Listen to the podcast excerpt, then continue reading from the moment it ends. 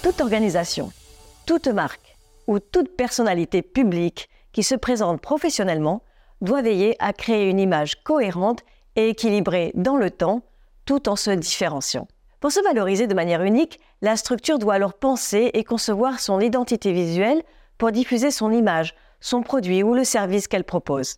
Pour ce faire, l'entreprise peut se présenter sous une identité visuelle qui la symbolise avec un ou des codes couleurs et des formes principales. Elle pensera à un logotype, une typographie, c'est-à-dire une police d'écriture, un format de publicité, une iconographie spécifique, un packaging rare et des produits de communication et de marketing visuellement proches pour remarquer et retenir la marque.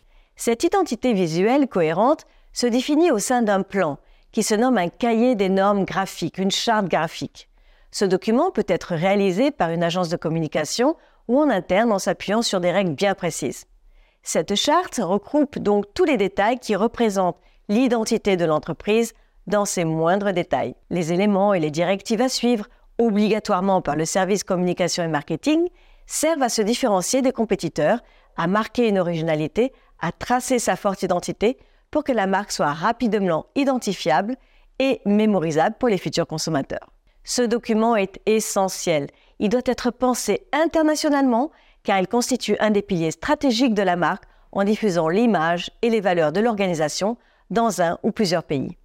À travers l'identité visuelle, la personnalité de l'organisation peut être en partie renouvelée quand le message adressé par l'entreprise à son public cible ou ses futurs consommateurs est critiqué et que la société souhaite alors le modifier.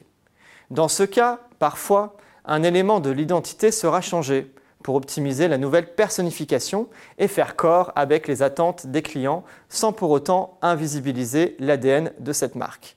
L'identité visuelle caractérise donc les éléments qui lient les aspects visibles d'une entreprise et rend sa marque inoubliable dans le temps.